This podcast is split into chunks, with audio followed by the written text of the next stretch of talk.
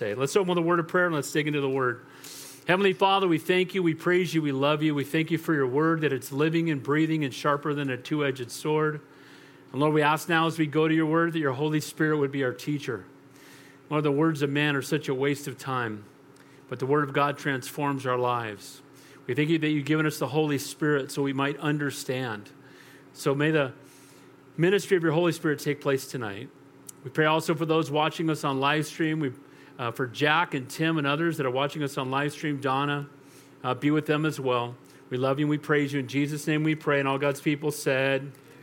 All right. So we, met, we didn't do First Kings last week. I'm going to take a few minutes to catch you up because a text without a context, all you got left is a con. Amen. So we want to make sure we have context. And so let me begin. So in the first, in the last few chapters, we've been looking at Elijah. And you know what? Just like just like all the heroes in Scripture, um, God does not hide his frailties.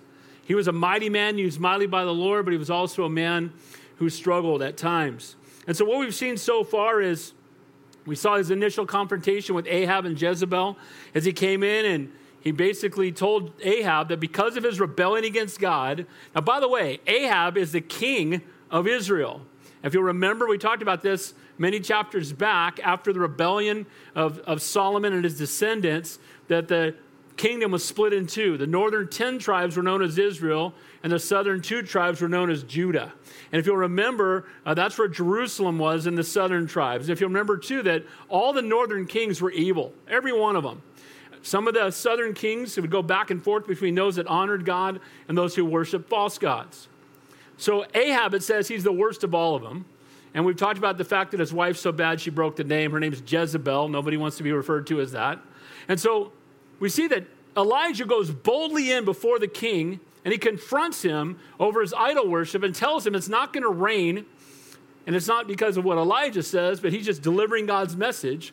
And it would be God who decided when it would rain again. Now, in those days, if it didn't rain, you're in trouble. They didn't have irrigation systems for the most part. So if it didn't rain, you had no water to drink and no food to eat, and everybody's in trouble. So as soon as he made that statement and he left, they were looking for him. Ahab was looking for him. And he, if you remember, he fled down to, uh, to a river and he hung out, out kind of out in the wilderness by himself. And if you remember, God provided for him as the ravens brought him food. And after about a year, as the water was drying up, he went up to Syria. And what's interesting, or excuse me, Sidon. He went with Syria, as we're going to talk about tonight. He went to Sidon, which is the hometown of Jezebel. And there, God had a divine appointment waiting for him. And who did he meet? He met a woman and her son. And she began to, he asked her for some water. Now, you understand in those days that she was at the end of it. He asked her for a cup of water, and she was willing to give it to him. Then he asked her for some food, and she basically told him that, look, I just have a little bit of a little bit left, a little bit of oil and a little bit of you know uh, stuff to make bread with and uh, we're going to eat this little this last little cake and then we're going to die but she gave it to him anyway and because of her faithfulness to bless elijah her oil and her you know the flour never ran out it just continued throughout the entire drought you'll also remember though that even after that she still didn't fully believe and then her son died and remember what happened elijah went laid on top of her son and prayed and her son got up first time in scripture we see someone being raised from the dead so after all of that Elijah goes back to confront Ahab. Ahab had been looking for him. Remember, he told Obadiah that, hey, tell him I'm coming. Obadiah said, I'm not telling him because if you don't show up, I'll be in trouble. He goes back and he calls out Ahab and he calls out the false gods, the god Baal, who Jezebel had brought into their land. And here's what was happening they were all worshiping Baal and Ashtaroth and all the false gods and denying the true and living God. So he challenged him and said, We'll find out whose God is God. You get the prophets of Baal and I'll pray to Yahweh, the true and living God, and we'll find out whose God is God. If you remember, there were 450 prophets of Baal. They were marching around the altar. They set out a sacrifice and said, Let's see whose God is. God will pray that whoever God is will bring fire down and consume the sacrifice. He even told them to pour water all over his. But before that, they cried out, 450 of them. And then they began to dance before their God. And then they began to wound themselves for their God, their God that doesn't exist. If you remember, Elijah began to even mock them. Maybe your God's sleeping. Maybe he's out hunting. Maybe he's in the bathroom. It's in the Bible. And so, after all of that, he prayed one time and God brought fire down from the sky. Not only did it consume the, the, the bull, the sacrifice, but it consumed the entire altar. And proving that our God is God. Can I get an amen to that? And the thing should be, that should have been the end of it. At that point forward, you would think that everyone would repent. As soon as they proved that, the, that Yahweh, the true and living God, is God, they took the 450 prophets of Baal down to the river and killed them all. And when people read stuff like that in the Bible, they get upset. Like, what kind of God does stuff like that? A God who hates those who draw people away from him. Can I get an amen to that? When you, draw, thou shalt have no other gods before me, thou shalt serve no graven image. And God grieves over those who would draw his people away from him. Well, we saw last week, two weeks ago, the right after that, you would think he was in good shape. You would think that Elijah was going to be pretty bold and brave from that point forward. But if you'll remember, Jezebel found out that her 450 prophets were dead. And they were all on her payroll. She'd brought them all with her from, from Sidon, where she was from, when she brought Baal worship. And when she found out they were dead, she made the statement before this time tomorrow, you know, God is my witness, basically, terminology she used. God, do to me, and more so, if you're not dead by this time tomorrow. Now, you would think Elijah, because Elijah we've seen so far, he's confronted Ahab, he's confronted 450 prophets, and now he's talking to Ahab's wife. And what did he do? Who remembers? He ran away, and not just a little ways away, almost 100 miles. He ran all the way down into Judah. And that's pretty gnarly when you're not, when you, I mean, Jezebel must have been pretty rough when you're not afraid of her husband and you're afraid of her. Can I get an amen to that? And so he ran away. And if you'll remember, not only did he run away, but he, he sat under a tree. Pastor Dave paraphrased, and he basically said, Lord, I've had enough. Why don't you just kill me? I'm done. I'm not doing this anymore. And if you remember that in the midst of his discouragement and despair, remember we talked about that in chapter 19. I titled the message, you know, uh, how to deal with discouragement and despair. We all deal with it from time to time. Can I get an amen to that? And we talked about dealing with discouragement, despair, and, dis- and depression. And how did God minister to him? Because he had moved from faith to fear and from boldness to discouragement. And then he felt isolated and alone. And by the way, the enemy wants you to be alone. And Christianity's not for the Lone Ranger. We need fellowship. Can I get an amen to that?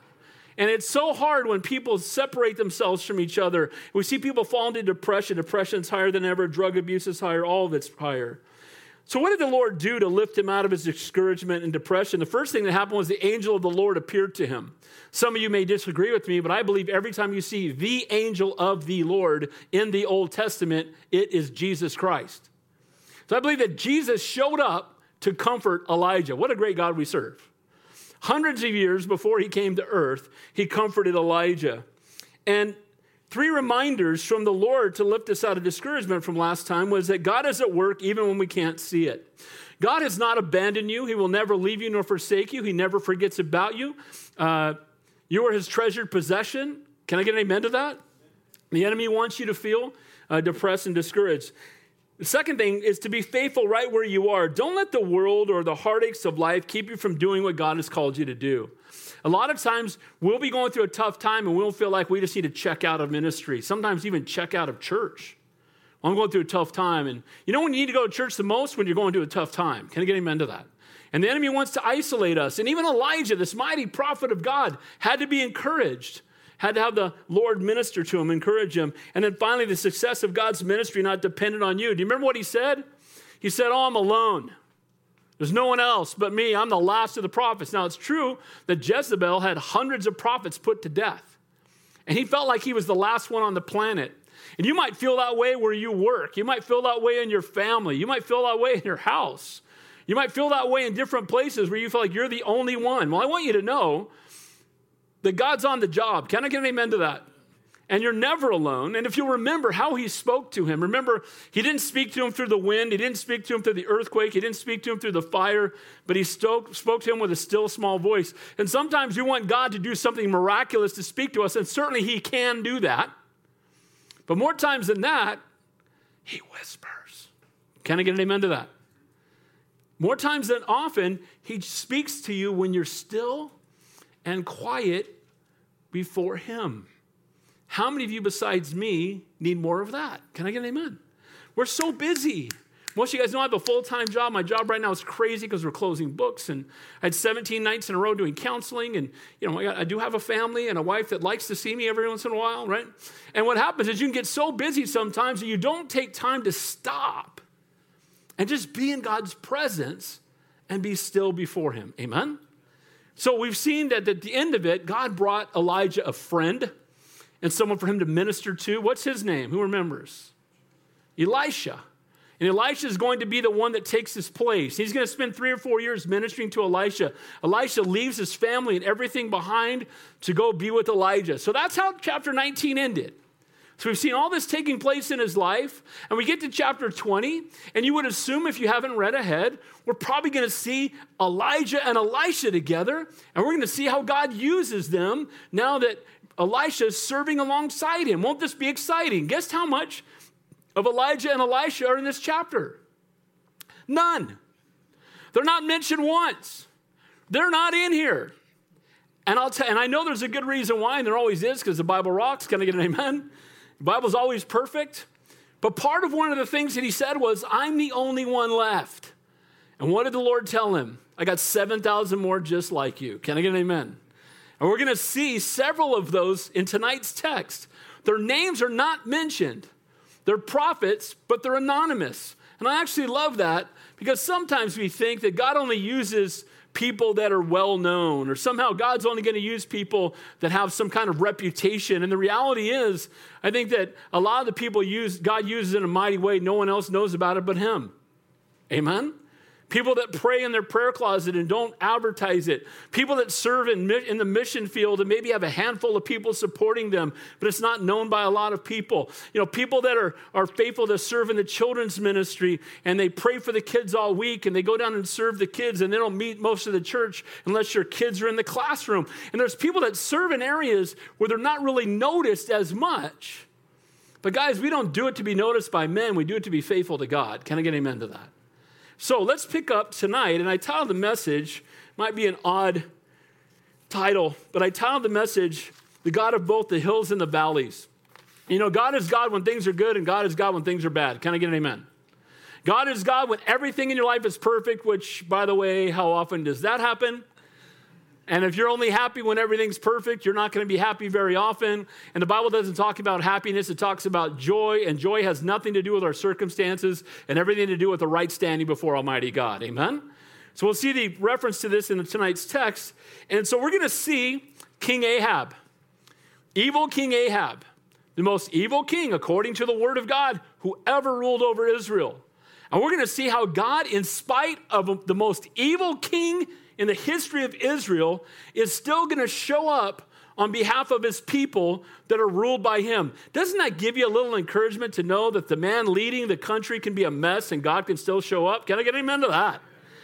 So it's good to know that God is faithful. We don't put our faith in kings and, and presidents and the government. We put our faith in the Lord. Amen? And we serve a faithful God and He's in control. And so the God of both the hills and the valleys. First of all, we're going to see some examples of these throughout the text. Your flesh will never be satisfied. If you give your flesh an inch, it'll take a mile. We'll see that in tonight's text. If you're walking in open rebellion against God, you should be afraid. This is King Ahab in the first few verses, and we're going to see that this guy isn't much of a king. Not only is he in rebellion against God, but he's, he's pretty much a wimp. We're going to see that in tonight's text. Number two, there is wisdom in the counsel of many. You know, again, Christianity is not for the Lone Ranger. And we know that the Lord is the mighty counselor. And the first place we should go for counsel is on our knees and in His Word. Can I get an amen to that? But in addition to that, it's good to turn to people that are walking with the Lord. That's why the men's study is great, the women's study, midweek Bible studies. The reason we have as many, you know, we have prayer several times a week. Why? Because we need to gather together and to pray together. And there's something special that happens when God's people gather together. Amen? Bible tells us when two or more are gathered in his name, there he is in the midst of us. Number three, we're going to see that our God is a gracious God. He's a God of the anonymous. We'll talk about that. And don't let your guard down, even when you've won a great victory, because the enemy won't. Then we're going to see our God is a God of both the hills and the valleys. So, this is a, the title of the message. We're going to see that whether, again, everything is good or you see the answers to everything, or your life is a mess, or you're going through a difficult time and you don't know where the answers are going to come from, isn't it good to know that God's in control in both cases? Amen? Amen? And he's a faithful God. Number five, our God will punish false gods and those who follow them. A lot of times we don't like that. We had a guy that used to come to our church. He's in heaven now, praise God. But he was one of the first people that got saved at Calvary Chapel, uh, Calvary Chapel Calabasas. And what happened was, he, every time I would teach a text where God killed people, he would leave the church for a month. He would just get mad. I don't want to serve a God that does things like that. And there's this mentality that we have that we think somehow all God does is save people, and that's his desires, that none should perish, no, not one. But guys, we, we, we don't lack salvation because of, of what God did. We lack salvation because we reject him. Can I get amen to that? And if we go to hell, it's not because God isn't gracious enough, it's because we reject Him. And God doesn't send us to hell, we choose to go there. Can I get an amen to that? But here's the reality our God is a God of love and grace and mercy, but He's also a holy and righteous God. And if you preach only one of those, that's a false God. Amen. You can have a God who's righteous and you know and, and, judges sin, and you can just preach that and preach no love and grace, and then he's a you know he's he seems to be a vindictive God if you don't get the full balance. But you can also teach that he's a God of love and grace and mercy. I was talking to one of my coworkers this week, and she called me about uh, an account, and we were talking. And then she said something to me. She goes, I know you're a pastor, but you're not one of those pastors that thinks people are going to hell. I said, Well, yeah, the Bible says so.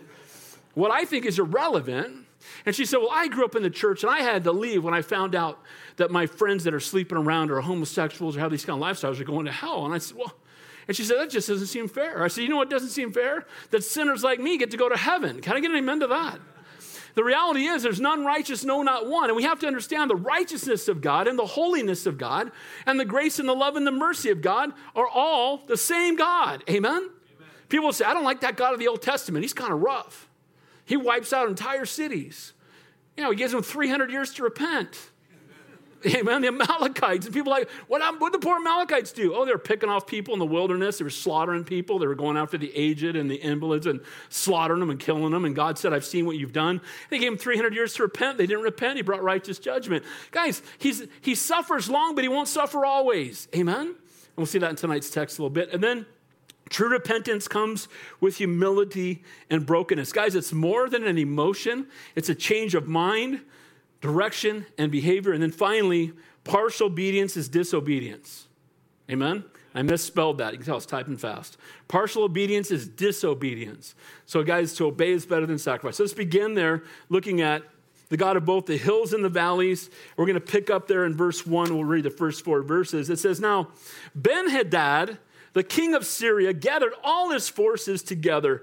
32 kings were with him, with horses and chariots. And he went up and besieged Samaria and made war against it. Now, Samaria is the capital of the northern kingdom. Samaria is where Ahab lived.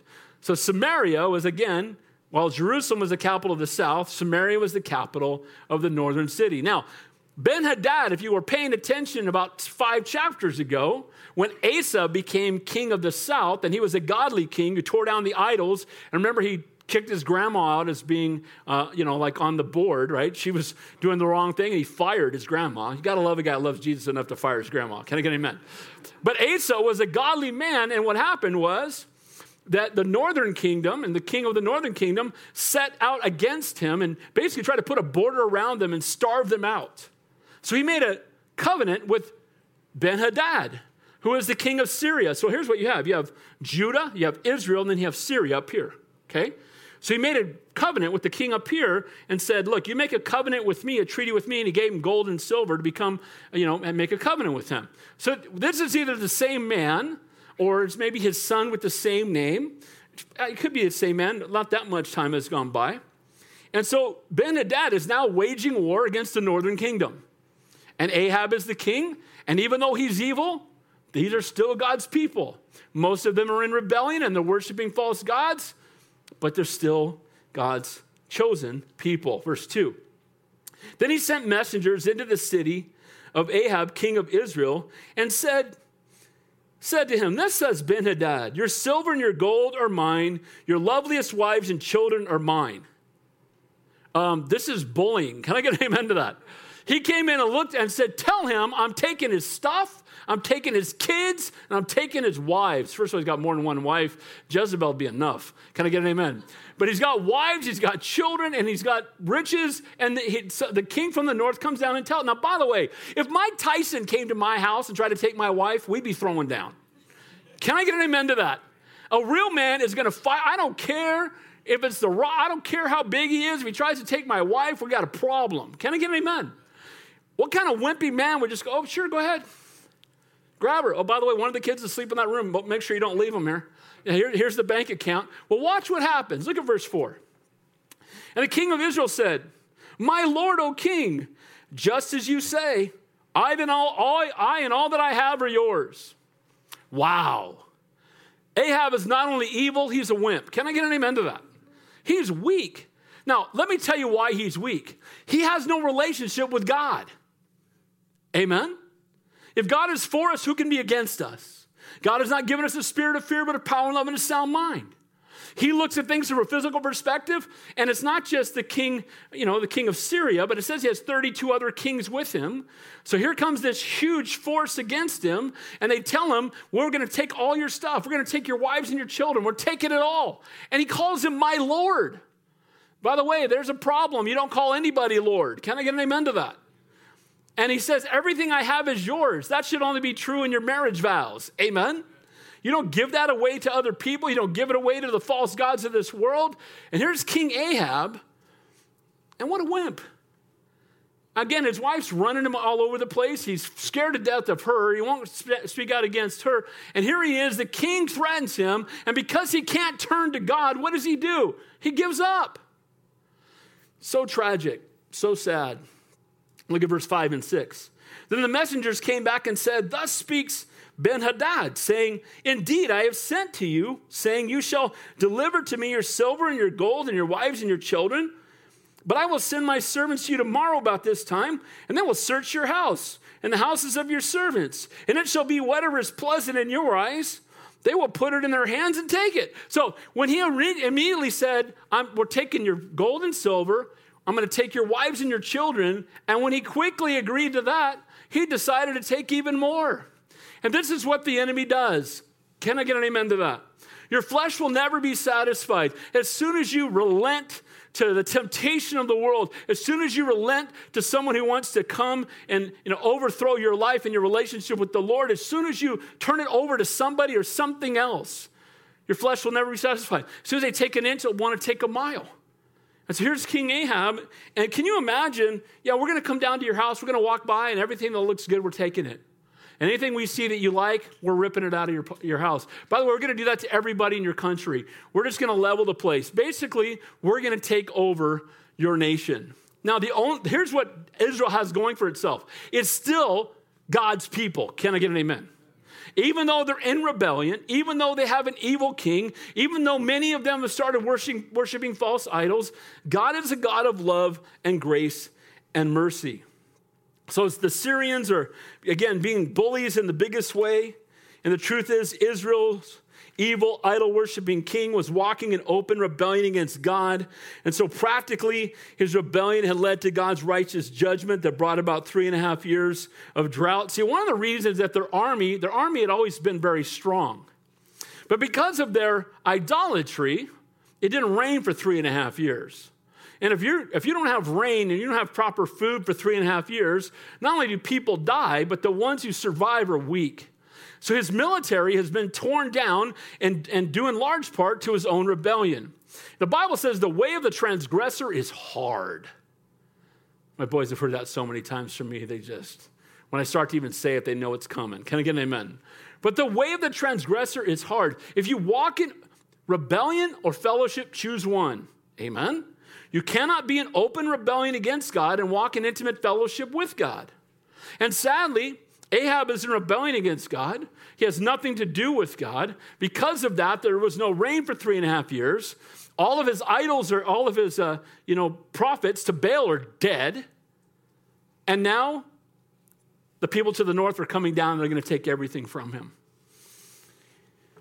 Spiritually, it's his lack of relationship with the true God, the very God that the the, of the people he ruled over left him weak, afraid, and lacking wisdom. Bible says the fear of God is the beginning of wisdom. If you don't fear God, you don't have wisdom.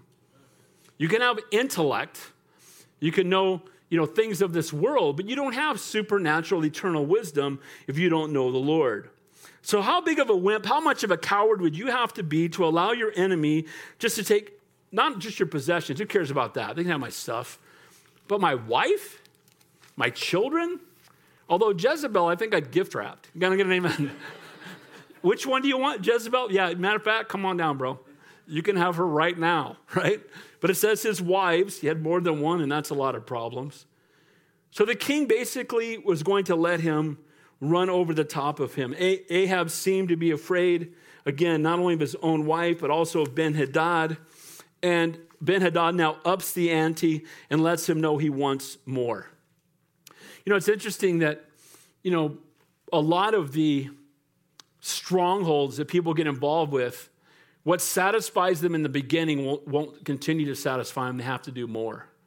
Whether it's drugs, alcohol, pornography, gambling, stealing, fornication, adultery, whatever it is, however it starts, if there's no repentance, it typically just continues to grow. Can I get an amen to that? Same thing's happening here. He's, become, he's getting further and further away from the Lord. And because he doesn't have a relationship with God, he is failing miserable as an evil king. And when we give into the flesh or that which is evil, things never get better, they only get worse. One of the greatest lies that Satan tells you is just do it this time and get it out of your system. It's okay, God will forgive you. Have any of you ever heard that besides me in your life, right? And there's this temptation that comes. And so here we have this king, King Ahab. He's supposed to be the one who leads and rules the people. He's supposed to be the one that's their military leader, their captain. And instead, he basically is inviting the enemy down to just pillar the place, take everything he wants, take their wives, their children, destroy their families. Now, so, point number one your flesh will never be satisfied. If you give it an inch, it'll take a mile. He gave Ben Hadad an inch, and then he wanted everything. And then, if you're walking in open rebellion against God, you should be afraid. And he's a fearful man. By the way, I don't want to overemphasize this, but I think it says a lot about us, about how, how afraid some people have been the last year. Amen?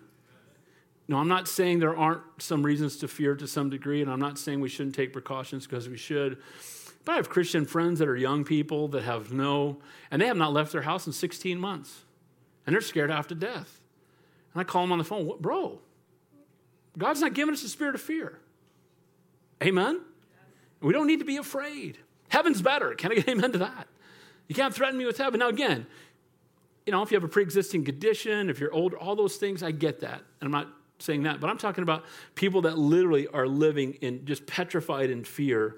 And that just isn't aligned with Scripture. So, point number two there's wisdom in the counsel of many. Now, watch. Ahab's actually going to do something right. It's pretty rare. So, when it does happen, I want to point it out. So, watch what he does here in verse 7. So, the king of Israel called all the elders of the land. Okay, there you go. About time, bro. About time you got some counsel. About time you sought some wisdom from somebody else. About time you put your arrogance aside and your foolishness aside and sought godly counsel. Look what it says. He said, Notice, please, and see how the man seeks trouble. For he sent to me for my wives and my children and my silver and my gold, and I did not deny him. And all the elders and all the people said to him, Do not listen or consent. Duh. The people, counselors go, What do you you want, you, what does he want? We're not doing that. Why would you want to do that? Why would you say okay to that? And they're, they're correcting him. And you know, we all need people in our life who will love us enough to rebuke us and correct us when we need it. Can I get an amen to that? We need people who love us enough, who will come alongside us. You've heard me say it. Christians don't stab each other in the back, we stab each other in the front. Amen? We bring the word of God, the sword, and we come right to people in loving and grace and say, Bro, what are you doing? Bible, the Bible tells us our sin will find us out, and sometimes it's found out by those who love us most. It says, Therefore, he said to the messenger of Ben Hadad, Tell my Lord, I wouldn't be calling him Lord. I get that that's part of tradition, and I get it. No, I got one Lord, and it ain't him. Can I get an amen to that? He says, Tell my Lord, the king, All that you sent for, for, sent for to your servant, the first time I will do. But this thing I cannot do. And the messengers departed and brought the word back to Ben Hadad, or back to him. Now, when someone's a tyrant and they tell you that they want this much and you say okay, then they tell you they want a little bit more and you say no, are they usually pretty happy? They're usually going to go, well, you know, he, he, he told me he was going to give me like 80% of his stuff. I should be happy with that. Uh, no, that's not how tyrants operate. And that's not how Satan operates. Can I get an amen to that? He doesn't want part of your life, he wants all of your life. He seeks to steal, kill, and destroy. Amen? And so the word is going back to Ben Hadad. So it was wiser for Abraham to seek counsel. He should have done it before he even gave him the first answer, but it's a good thing that he did it now. And the elders of Israel rightly saw that each surrender to Ben Hadad and the Syrians was the first step to the loss of the total sovereignty for Israel. Remember, we can lose sight of this.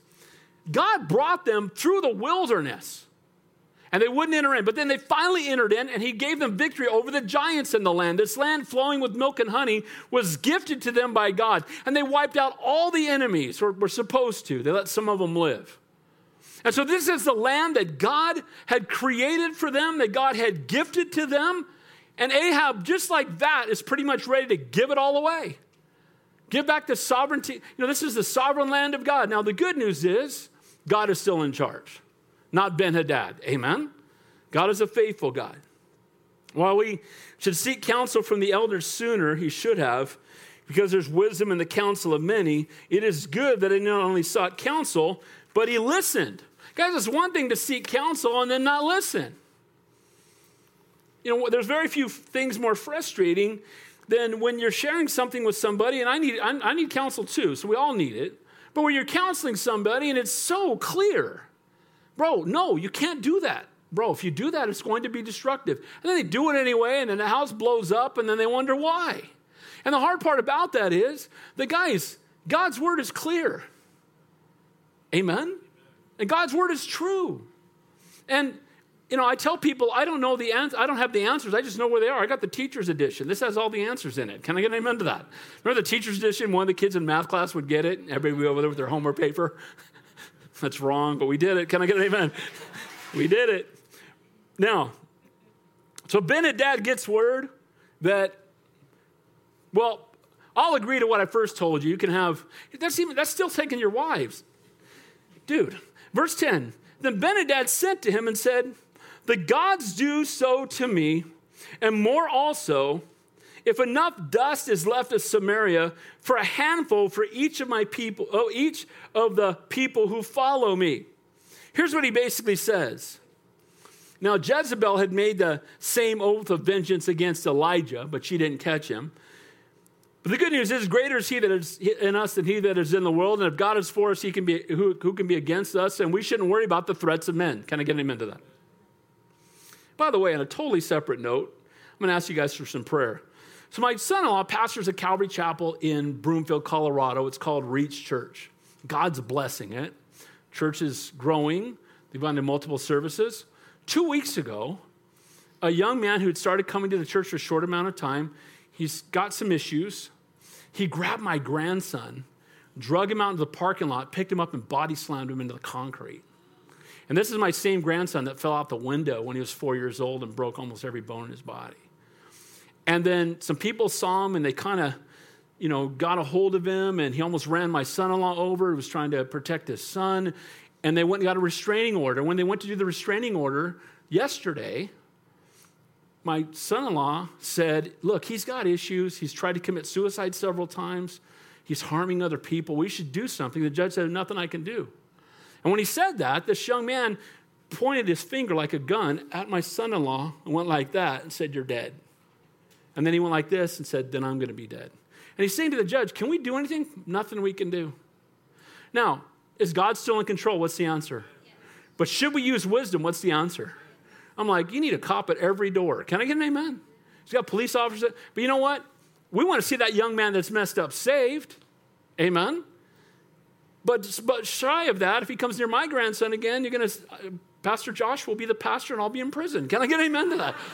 you know, there's a part of us that wants to protect them. But see, here's the reality the enemy seeks to steal, kill, and destroy. It's when God's doing a great work that the enemy shows up in force. Can I get an amen to that? And so, guys, we need to trust in the sovereignty of God, but we need to use wisdom. And here, Ben Hadad is being threatened. He's being told that when we, I'm going to come down there and level Samaria, Samaria where you are.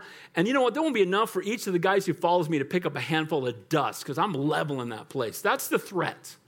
And see, when there's a threat, part of us gets fearful. Part of us is concerned. I'm certainly, you know, concerned about my grandson, but I also know that God is greater. Amen. My grandson's name is, e, is uh, uh, Ezra.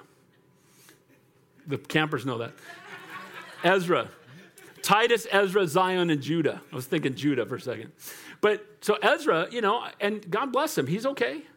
You know, my, my daughter's okay, my son in law, a little fired up, as you can imagine. Pray for him. But we must not succumb to the temptation of the enemy or the threats of this world. Because look, no matter what happens, we need to have an eternal perspective. Can I get an amen to that? And that's why, if we're fearful, we're too focused on the temporal. Now, we should not be reckless, but we should be faithful. Amen? And so, what happens is the enemy wants us to crawl in a hole and be afraid and not do anything. And, you know, and, and there are people saying we should shut down the church. Well, my, my son was absolutely not. But we're going to post people at the door, and if he comes on the property, they have, a, they have a restraining order. We'll make sure he's gone. But, guys, God is still in control and God is still faithful, even when ungodly run amok. Can I get an amen to that? And so we must not succumb to it. We need to walk in the Spirit. We need to keep our eyes and hearts and passions and focus on Jesus alone. We need to seek first the kingdom of God and his righteousness. Ben Hadad is coming for him. But you plus God is a majority. Verse 11 So the king of Israel answered and said, Tell him, let not the one who puts on the armor boast like the one who takes it off. And man, do I like this. Ahab, where did that, where did that testosterone creep in? You just manned up for a moment. Like it's the only time I see it in scripture. Here's what he basically is saying. You know, don't, don't be the one who's putting the armor on, be the one who celebrates. Let it be the one who takes the armor off. Here's what he's saying Don't count your chickens before they hatch. It's not how brave and bold you are in the statements you make before the battle. It's if, it, it's the, if you can take off your armor after the battle because you've been victorious. Does that make sense? And so he's basically telling them, hey, you're talking real strong, but you're just putting your armor on. Let's just see who, you know, let's see how this battle works out. And boy, Ahab, again, he got some godly counsel. And all of a sudden, he's gone from being take my wife, take my kids, take my stuff. He can have the whole country. He's giving it all away. And now he's actually challenging Benhadad, who has a much greater army. And their army has shrunk greatly because of the, of the drought and because of their disobedience to the Lord. Verse 12. And it happened when Benhadad heard this message as he and the kings were drinking at the command post that he said to his servants, Get ready. And they got ready to attack the city. So, by the way, Ahab, at least in this short text, is doing it right. He went and got godly counsel.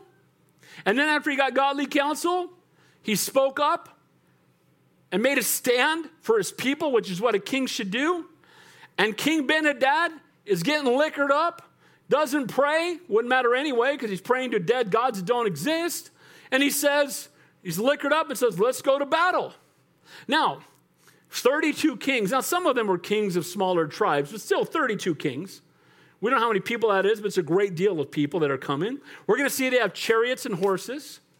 And we're going to see that the army of the children of Israel is in the thousands, not the hundreds of thousands or the tens of thousands. So they're fighting an enemy that's greater than their size. And the only way they're going to win is if God shows up. And by the way, isn't that where our faith grows? Is when the only way we're going to get through it is if God shows up? See, too often it's when the doctor says, sorry, there's nothing we can do. When you're healed, God gets the glory. Can I get an amen to that? When you've got a situation, you just can't imagine how this is ever going to be fixed. And then God fixes it. God gets all the glory. When you're in a situation where you can't spend enough money to fix it, you can't call enough doctors to fix it, there's nothing you can do to get out from under it, but you get on your knees, you cry out to the Lord, He shows up in a mighty way, and when He does it, He gets the glory. Amen? So it's those trials where we grow the most. And Ben Hadad doesn't seek godly counsel. He's liquored up. Let's go get him.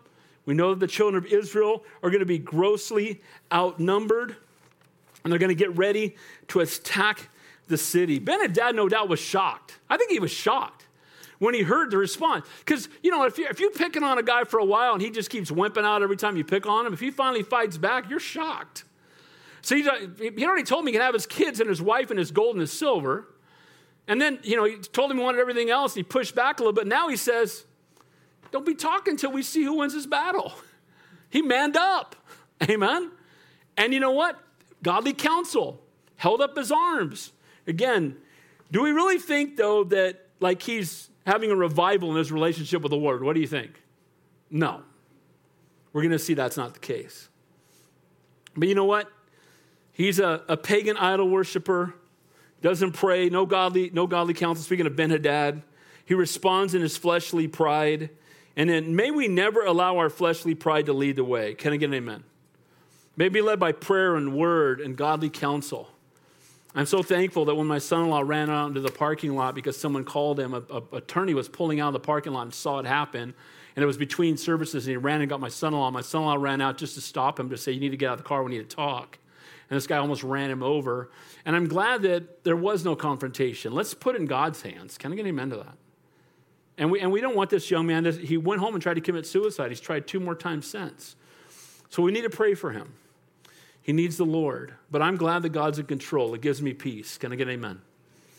So there is wisdom in the counsel of many. Ahab turned on a dime when he got some godly counsel. He went from just giving it all away. Number three, our God is a gracious God. Look at verse 13. Suddenly a prophet approached Ahab, king of Israel, saying, Thus says the Lord, Have you seen all this great multitude?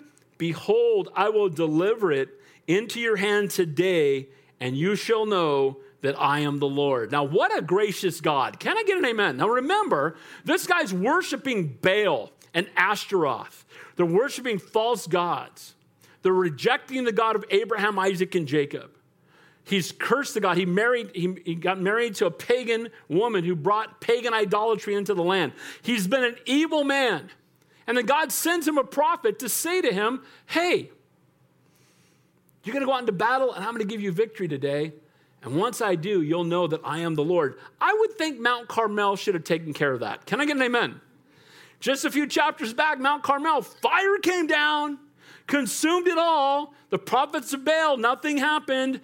Hasn't been enough, but I love, look at the Lord reaching out to a hard hearted, evil man yet again. What a gracious God we serve. Amen. He desires that none should perish. Here's another chance for King Ahab. Now, again, part of this, of course, has to do with the fact that Israel are still his people. And he's going to give them victory, even in spite of their king. He says, I will deliver. And keep in mind, again, this wicked king, he's married to Jezebel. By the way, they've been trying to kill Elijah, and his wife has already killed hundreds of the prophets, and they're worshiping false gods, and he still reaches out. That's why we need to continue to pray, even for the most hard hearted people, because until they breathe their last, it's not too late to get saved. Amen? And I've seen God do it. You know, to some, to some, God needs to hit him over the head with a two by four. To some, he needs to warn them about the torment of hell. For some of us, God has drawn, him, drawn us unto himself with his kindness. See, God draws people in all different ways. The Bible says kindness leads us to repentance, but sometimes we have to end up in jail or we have to end up at the end of ourselves. You know, and, and sometimes, however God chooses to draw us unto himself, it's worth it. And here he is reaching out to, to this evil king yet again. And said, verse 14, so Ahab said, By whom? I love his uh, faith. I will deliver them into your hand. How are you going to do that? That's what he's saying. Who in the world is going to win that battle? They got 32 kings up there. They got chariots and horses. We got a few thousand people. How in the world are we going to have victory over them? See, when God asks us to do the impossible, that's where faith comes in. Amen? A faith that hasn't been tested is a faith that cannot be trusted. And it's when our faith is put to the test that we grow the most. And when it seems to be impossible and we trust God, as we've talked about, He shows up. So, how in the world is this going to happen? Notice what He says Thus says the Lord by the young leaders of the provinces. Then he said, Who will set the battle in order? And he said, You. I love this. Now, it's too often, this happens in ministry sometimes. Uh, I've been a pastor for 33 years. I've been a senior pastor for 18, 19, whatever it is. And a lot of times, here's what will happen even in ministries you'll see that there's a need for something, and then you'll be waiting for someone to show up to do it. You know, we really need this. You wait for someone to show up. I'm going to tell a little bit on, on Pastor Tim. Pastor Tim told me when he started leading worship here, he goes, I'm just the fill in guy till the guy gets here. Eight years later, praise the Lord. Can I get an amen to that? But there's this mentality sometimes that we think if God's going to do something, then he's going to have to bring somebody to do it. Here's the reality I think more times than not, he just wants to use the people that are already here. Amen? It doesn't mean God can't send other people, but I believe most of the time the church is healthy and grows because the people that are already here continue to grow and step out in faith and start using their gifts so that God is glorified. Amen? And so he says to him, Well, who in the world are you going to get? You going to bring some army in here to help us? No, we're going to use the young people that are here right now. Who's going to lead the battle plan? You are Ahab. Mr. I'm, I'm afraid and hiding, Mr. Ahab. You're going to be the one that leads the battle again because if God is for us, who can be against us? By whom? Boy, I love that. Who's God going to use? You know, one of my favorite verses, I quote it often, Second Chronicles, the eyes of the Lord search to and fro among the whole earth, seeking one who can show himself strong on account of one whose heart is loyal to him. God's not looking for a better method or a better message. He's looking for men and women who will say, Here I am, Lord, use me. Amen? And he just wants us to raise our hand and say, I'm here, Lord. Use me. And by the way, when you raise your hand, you're always blessed when you do. And the people that grow the most are the people serving the most. And then the more you grow, the more you want to serve. It just becomes this thing that just keeps taking place. And so here's Ben Hadad thinking, oh, who are you going to bring to help? And he you know, you're going to do it. You're going to step up and you're going to do it. Verse 15. Then he mustered the young leaders of the provinces, and there were 232. And after them, he mustered all the people, all the children of Israel. How many? 7,000. Now, I do think it's interesting could be a coincidence, but there's no coincidence in the Bible. Can I get him into that? When he told Elijah, Elijah said, I'm the only one. He said, No, I have how many more just like you? 7,000. How many going to go out and fight this battle? That by chance in the Bible? Bible rocks. Can I get an amen? I got 7,000 more. Matter of fact, I got 7,000 going to go out and fight a battle. I got 7,000 that I'm going to use. He's a faithful God. It's an interesting number. Again, he said, I have 7,000 that have not bowed the knee to Baal. And these are 7,000 here in their army. So they're going to be grossly outnumbered from the world's perspective. And sometimes we feel that way, especially living in California. Can I get an amen to that? Don't we feel a little outnumbered in California? By the way, quit moving to Montana. We need somebody to stay here. Can I get an amen to that? Moving to Montana and Texas and Tennessee and everyone. I'm moving to a red state to get out of here. Well, God bless you if the Lord sends you, but we need some Christians to stay here. This is a mission field right here. Amen? We need Christians to stay here and be faithful. Only way I'm going is if God writes it on the wall. I have a heart to, to see revival in the Conejo Valley. Amen? God can do that. So the young leaders of the provinces went out first, and Ben Hadad sent out a patrol. And they told him, saying, Men are coming out of Samaria. So here's what happens he takes this small army that he has and he sends them out. God told him to go, so he sent them out. We don't see him making big plans. I'm not saying that's wrong, but he sends them out and trusts that God said he'd give them the victory, so he sent them out into the battle. So there's two evil kings in this battle, by the way. Neither one of these is a godly man. Ahab's not. But God is showing up strong on his account, even though he's an evil man. One is heeding godly counsel, and one is giving drunken instruction right? The one guy's drunk and he just sending his people out. The other one heeded godly counsel. He heard from the Lord, and now he's sending his army out into battle. So he said, This is Ben Hadad, if they have come out for peace, take them alive. If they've come out for war, take them alive. That sounds like the logic of a drunk man. Can I get an amen? I don't think that's what he meant. Because he would have just said, take them alive. But he said, if they come out for war, take them alive. If they come out for war, take them alive. And if they come out for uh, take them alive. This guy's lost. He's just full of himself, He's drinking.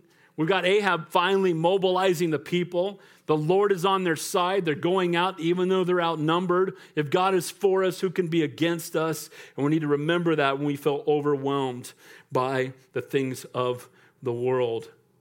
Verse 19 Then these young leaders of the provinces went out of the city with the army which followed them. And each one killed his man. So the Syrians fled. And Israel pursued them, and Benhadad and the king of Syria escaped on a horse with the cavalry. Then the king of Israel went out and attacked the horses and chariots and killed the Cyrenians with a great slaughter. And a prophet came to the king and said to him, Go strengthen yourself, take note, and see what you should do. For in the spring of the year, the king of Syria will come against you. Here's what happened they stepped out in faith, they went out and fought a much greater army, and God gave them victory, just like he said he would. And guys, as we, we, we look at the promises in the Word of God, and if we step out in faith, God will always show up. Can I get an amen to that?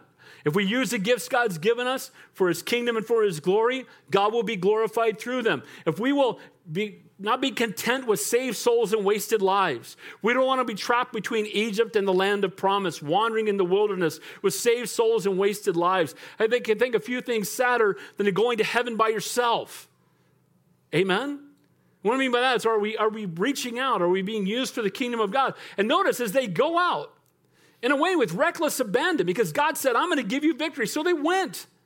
And we see the Syrians who are better trained, more in number, better weapons, and they scare them half to death. They all kill all their people in front of them. And the king, the drunken king, runs for his life. But notice the end, what he says there Be prepared. Pastor Dave paraphrase Be prepared. You won the battle, it's not over. Guys, we need to remember that too that when we resist the devil, he flees from us, but he doesn't retire. Amen. When, when we have victory over an area of our life, it doesn't mean that the temptation is not going to come again. And so he's letting him know God gave you a great victory. Praise God for it. To him be all the glory, but be ready. Because until we get to heaven, right, we've been justified, we're being sanctified till the day we're glorified. Part of the sanctification process is the trials of life that we go through together. He went on to attack the horses and the chariots. They had horses and chariots. That's the equivalent of having tanks. You know, chariot moves quickly. A lot of the chariots, you ever seen Ben Hur? I've told you guys my favorite movie of all time. I love it. But Ben Hur, right? They, would have those things coming out the side and they would just blast through a group and just cut guys off at the knees. And when you're in a chariot, you got you move way fast. It's like having tanks. And here these guys were, and they're fighting against them. Some trust in chariots and some in horses, but we will remember the name of the Lord our God. Can I get an amen to that? And here that's a clear, you know, fulfillment of that scripture that's true even today. We don't put our faith in the military or anything else. And again, having a good military is not a bad thing, but our faith is in the Lord. And he tells him to go strengthen himself. Get ready for future battles. When you have a great victory, don't start thinking you aren't going to be in any more battles. In some cases, the enemy comes back even stronger. Don't put your guard down. Amen? So, our God is a gracious God. We see here how he shows up on behalf of an evil king, a king that has led people away from him, a king that killed some of his own prophets, a king that had set up idolatry all over the city and had taken away the, you know, the, nobody's worshiping in the temple. And all that took place, and God still showed him grace because God still desires that none should perish, no, not one. And he also has a heart, of course, for the children of Israel, even though their king is an evil king. I pray this all the time. Lord, even though those that lead us, you know who they are, you allow them to be in authority. But Lord, for the sake of your people, would you show up in a mighty way? Can I get amen to that? For the sake of your people, could you, could you help us get rid of abortion? For the sake of your people, could uh, you know, protect our religious freedoms? Can I get an amen to that? For the sake of your people, and see, we need to pray that. We need to pray for that. We have an awesome God. The nameless prophet. So these prophets, they keep being people. This just says the prophet. This prophet shows up. Some people try to stick Elijah or Elisha in there. A lot of the commentaries I read I call them the usual potato, usual, usual potatoes, right? The commentators, right? So the commentators will say, will say, oh, that must be Elisha or must be Elijah. There's no proof of that. Matter of fact, I think if it's either one of them, their name would be mentioned. Can I get an amen? We've been introduced to them. So God's using people whose names we don't even know. And I love that because it lets us know that God can use people like us. Amen? You don't have to have a name that's known by other people. You just need to be faithful to the Lord and do everything you do for His glory, not so that people will notice you. I remember a guy told me one time, because it says here to strengthen yourself. And when I thought it was this, I had a, a, a, a guy I knew, you know, somewhat, and he was a pastor of a church. And he, here's what he told me he did. He said, Every Sunday, I just show up, and then I just go up to the pulpit, and then I just, whatever God whispers in my ear, that's what I teach. Okay. Study to show yourself approved, a workman who need not be ashamed, rightly dividing the word of truth. Is that in your Bible? Can I get an amen to that? And it's nonsense when we try to spiritualize laziness. Can I get an amen to that? Well, you know, I just think, and we had a guy that came to church in Santa Cruz, and he came up to me and he told me this, and he was, he was adamant. You know, Pastor, I don't think we should have pastors. I think what we should do, we should just come to church. It should be organic. I go, bro, you've been in Santa Cruz way too long. But it should just, it should just be organic. We should just come and watch what God wants. I said, the Holy Spirit is not the author of confusion, and he gives some to be pastors and teachers. Can I get amen to that? Not that we're not all called to teach and minister to our families and others, but our God's a God of order. Amen? He does everything decently and in order. What a mess that is. But this guy's telling me that, and I'm like, you know, I just go when I get up. I mean, what, what a train wreck that is. We don't study. I had a friend who said, if he won't bother studying, I won't bother listening. I got an amen to that. Can I get an amen to that? If, if he hasn't studied, if the guy's not prepared, he has got no business having anybody listen to anything he has to say. Amen? So, so, so study. You know, here's what he says. You know, strengthen yourself. Take note. Be ready because more battles are coming. And we want to be ready when the enemy comes. Point number four our God is the God of both the hills and the valleys. Look at verse 23. Then the servants of the king of Syria said to him, The gods are the God, their gods are the gods of the hills. Therefore, they were stronger than we. But if we fight against them in the plain, surely we will be stronger than they. So do this dismiss the kings, each to his own position Put captains in their places, and you shall muster an army like the army that you have lost. Horse for horse, chariot for chariot. Then we will fight against them in the plain. Surely we will be stronger than they. And he listened to their voice and did so. So here's what they're saying. Well, their God won, they won because their God's the God of the hills. And we fought them in the hills, and that's why we lost, because their God's the God of the hills. But our God's the God of the plains. So we can get them down in the plains, then we'll win. So it was a twofold thing. First of all, they had a new, they had a new uh, a military strategy of how to fight. But what was their greatest sense was that, well, their God is the God of the hills, but our God's the God of the plains. So their God beats us in the hills, but our God will beat them down here. Your God won't beat our God because your God doesn't exist. Amen? The false gods of this world. But this is how the world thinks. And it can creep into the church if we're not careful. Somebody gave me a, I lost something and they were like, oh, hold my St. Christopher, it'll help you find it. I'm like, would you stop it? Can I get an amen to that? He's the, he's the, I don't know if it's who it is. He's the saint of lost stuff. He's in heaven, he's thinking about none of that. Can I get an amen to that? He's not lost, he's found, he's just perfect. He's in heaven, amen? But here's what happens is we, we start having these gods of different things. And by the way, as Christians, you should have nothing to do with astrology. Can I get an amen? I have people come up to me from our church and go, what, when were you born? Oh, you're a this. And I'm like, no, I'm a believer. I'm a Christian. My sign is the cross. Can I get an amen to that? But what happens is we start to have these other false gods and these other false beliefs and these other things that creep in. And here they are. Well, our God's the God of the plains. Well, let's find out. Our God's the God of the hills and the valleys. Can I get an amen? Our God's a God of, uh, of when everything's good, you know, when you're laying down in green pastures and when you're walking through the valley of the shadow of death. He's still God. He's still in control. He's faithful, and He's the God of the Republicans and the Democrats. Can I get an amen to that? He's the God of when things are going our way, when things aren't going our way. He's still in control. He's still faithful. We don't put our trust in the world. We don't put our trust in the military. We put our trust in Jesus. Amen? And we're going to see that He is the God of the hills and the valleys. So this sounds great if you're into voodoo or something. If you're into something ridiculous. So there, we got the God of the plains. By the way, they carved up that God, burned half of it in the fire, and the other half they worship. That's a problem. Amen? And so, our God is the God of the hills and the valleys, of the good times and the bad.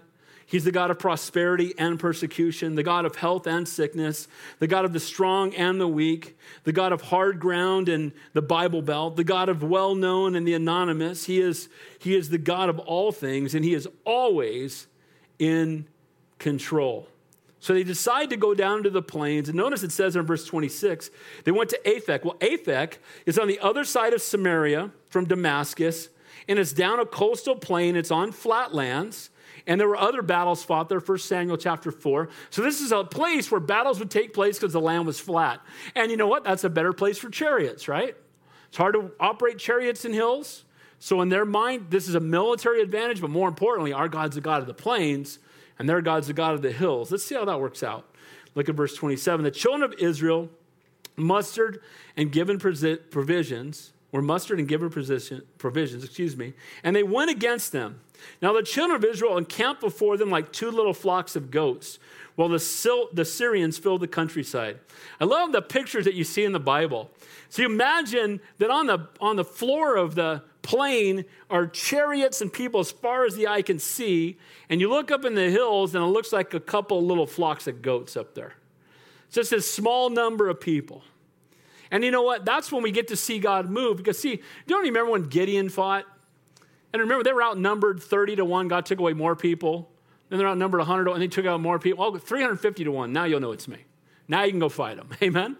And the reality is that sometimes God brings us to that place where we'll have to know, we, we can't say, well, we're just better fighters. We're just stronger than them. We're smarter than them. No, our God is greater than them. Amen? And that's what we're going to see here. Look what happens. So they're just these two little flocks of goats while the Syrians filled the countryside. Then a man of God came. Where's his name? It's not there. Then a man of God came and spoke to the king of Israel and said, Thus says the Lord, because the Syrians have said, The Lord is God of the hills, but he is not of the valleys. Therefore, I will deliver all the great multitude in your hand, and you shall know that I am the Lord. I'm not sure how many times he has to keep showing Ahab that he's the Lord, but he keeps showing him. Now, I love this because you'll see, and I, this might be a stretch, but God hates bad theology. And what I mean by that is, these guys believed that their God was the God of the plains.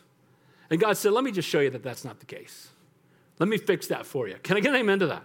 When people have a wrong understanding of Scripture and they twist it to their own benefit, God hates that. That's why we need to be careful when we study the Bible. The Bible says, Let not many of you be teachers, because when you teach, you're held to a higher level of accountability. Amen? So you need to be careful and not add or take away from the word of God and be careful what you teach. And the same thing happens here. When God's hear their proclamation, when, he, when they're basically mocking God, our God's the God of the valley. Your God isn't the God of the valley. And God hears that, of course, and God says, Well, I'm going to deliver them into your hand. So they'll know that, so you will know that I am the Lord. So, hey, Ahab, I gave you victory once, I'm going to give you victory again. And I'm going to tell you that they think that, they're, that their God's the God of the valley. I'm going to show you that I'm the God of the hills, the God of the valley, the God of everywhere in between. Can I get an amen to that? That's the God we serve. And I'm so thankful. He's the God over COVID, too. Can I get an amen? He's the God over whatever that thing is that can be consuming to us and cause us. He's the God of rebellious children. Can I get an amen to that? Amen? We're still praying. We want to see God. God's not done with them. And we continue to put him into his hands. So he spoke to him. God will punish the Syrians for their false teaching and their false beliefs. False portrayals of God are still prevalent today, even amongst uh, many who claim to be Christians, like this gal I talked to the other day, my coworker, who thinks, well, he's a God of grace, but not a God of holiness. He's a God of love and grace. He loves everybody. He desires, he does desire that none should perish, no, not one, but he's also a God of righteous judgment. He's a God who loves and gives, but he's also a God who judges sin. So God takes this flawed theology, in a sense, as a personal insult and our wrong ideas about God take away from his glory and majesty and they never add to them. When you when you misstate who God is or when you make God less than he really is, you're portraying a false God to the world. Amen. And there's a lot of people, a lot of churches today where they'll never talk about sin. They'll never talk about hell. They'll never talk about righteous judgment because they think that's a mean God and it's going to hurt people's feelings. Let me tell you something. I'd rather have you be offended and have an opportunity to be saved and spend eternity in heaven than have you feel good about yourself, go out and get in your car and be joyfully heading to hell without Jesus Christ. Can I get an amen to that? And so we're called not to just preach a watered down gospel that makes people feel comfortable, but we need to preach a message, do it in love, make sure people know that the Lord loves them, but also a message of holiness and a message of our need for repentance. Now it says there, I will deliver them into your hand. This is point number five there. Our God will punish false gods and those that follow them. And they engaged opposite, verse 29, each other for seven days. And so it was on the seventh day, the battle was joined. And the children of Israel killed. What does that say? How many? 100,000 foot soldiers of the Syrians in one day. They're outmanned. We don't see any approved numbers, so I'm assuming 7,000 to over 100,000. They kill 100,000 in a single day. Is that because they're such great warriors? Is that because their king had such a great plan?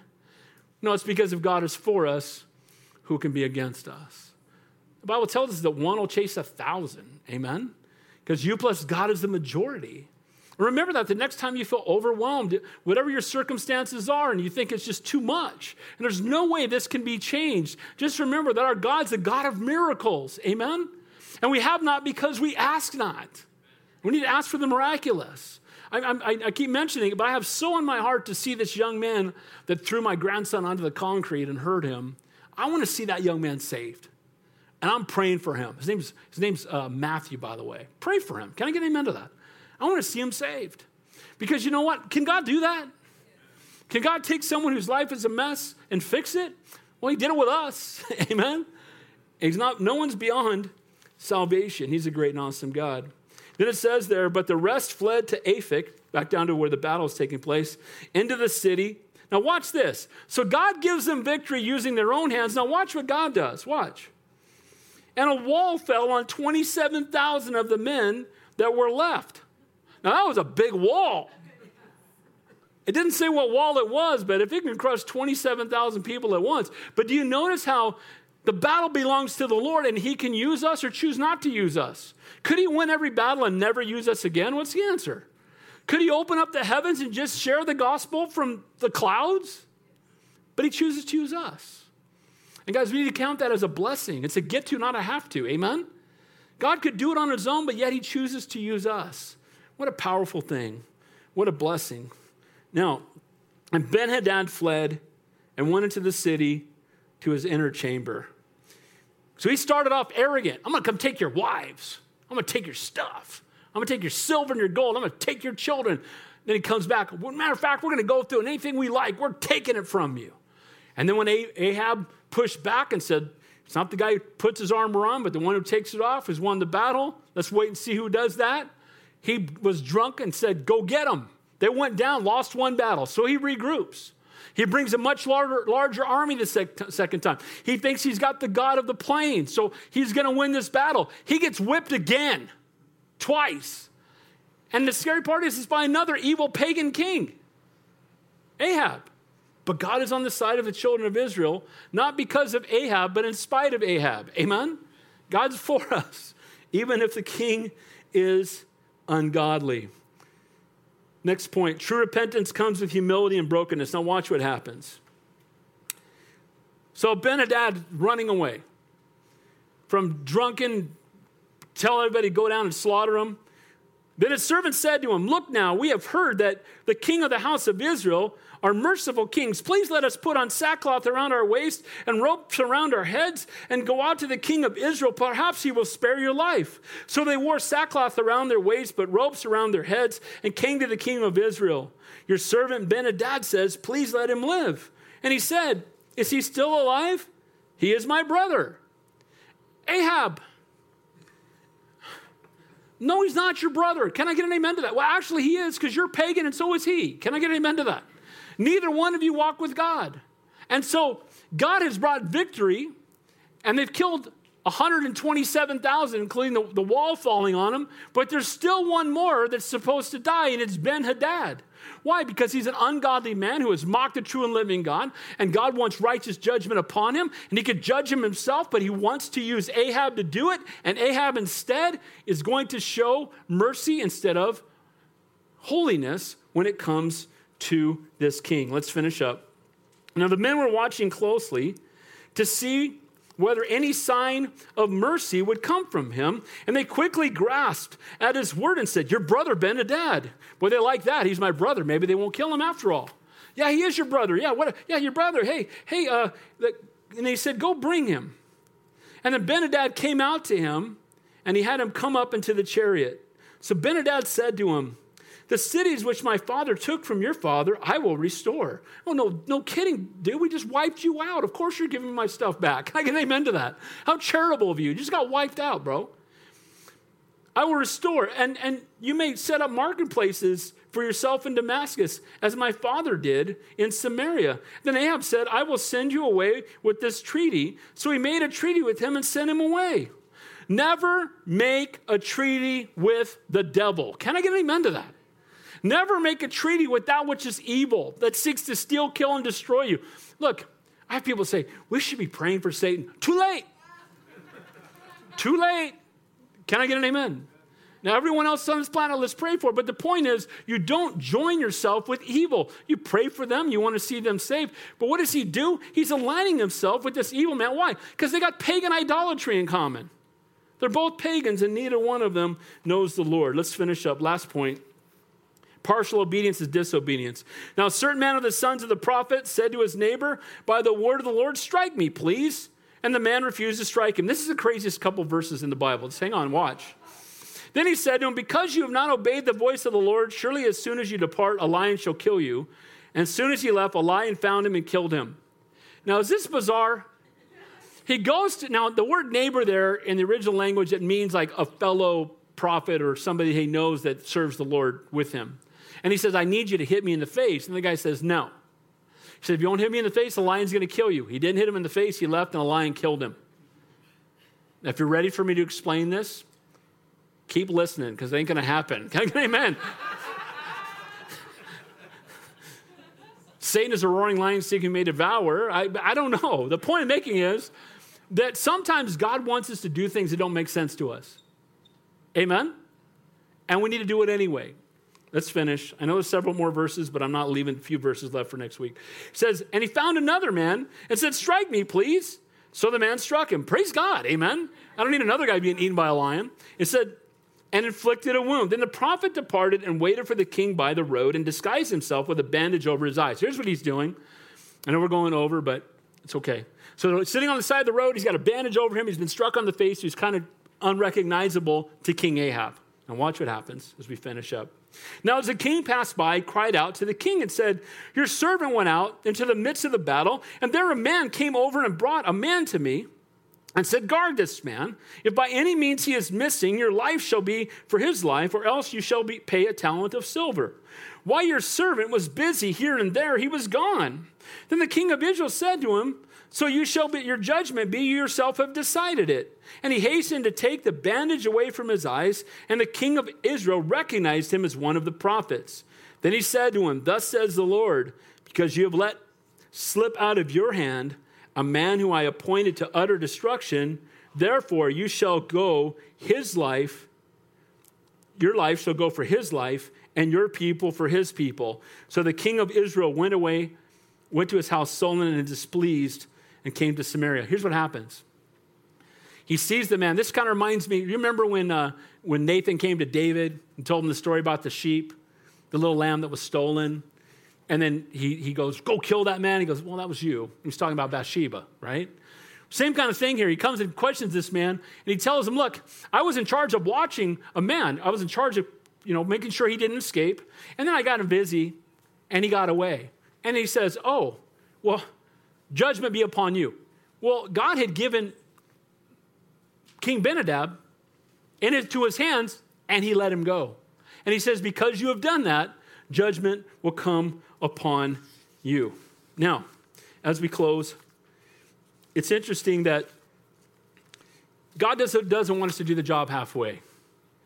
God, doesn't, God had brought Ben Hadad and all of his army into his hands. He killed 127,000 people, but he didn't kill the one that God wanted him to kill. And this happens often, often in Scripture. When you don't complete the job, it comes back to haunt you, if you will. Remember, Saul was told to kill all of the Amalekites, and he held on to one guy. What was his name? Agag, king of the flesh. Amalekites, the flesh. Agag, the king of the flesh, didn't kill him. And, and who ends up giving, and he let a lot of the Amalekites live.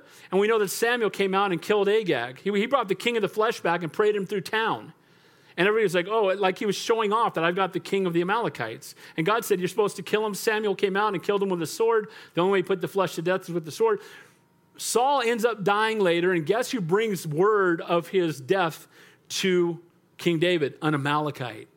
See, he was supposed to wipe out the Amalekites, a picture of the flesh, and because he didn't, the flesh destroyed him.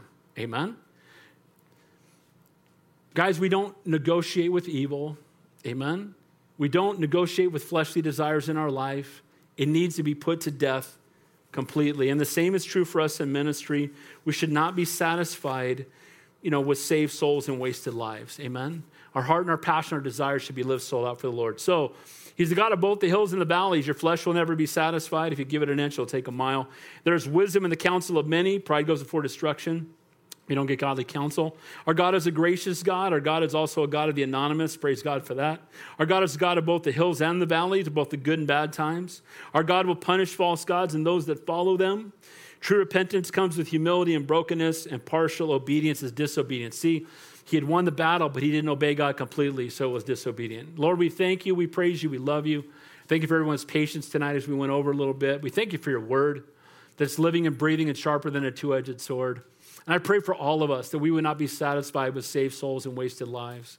Lord, we would not be overwhelmed by the size of the enemy, but the greatness of our God. We know that you are greater, and you plus us is a majority. If you are for us, who can be against us?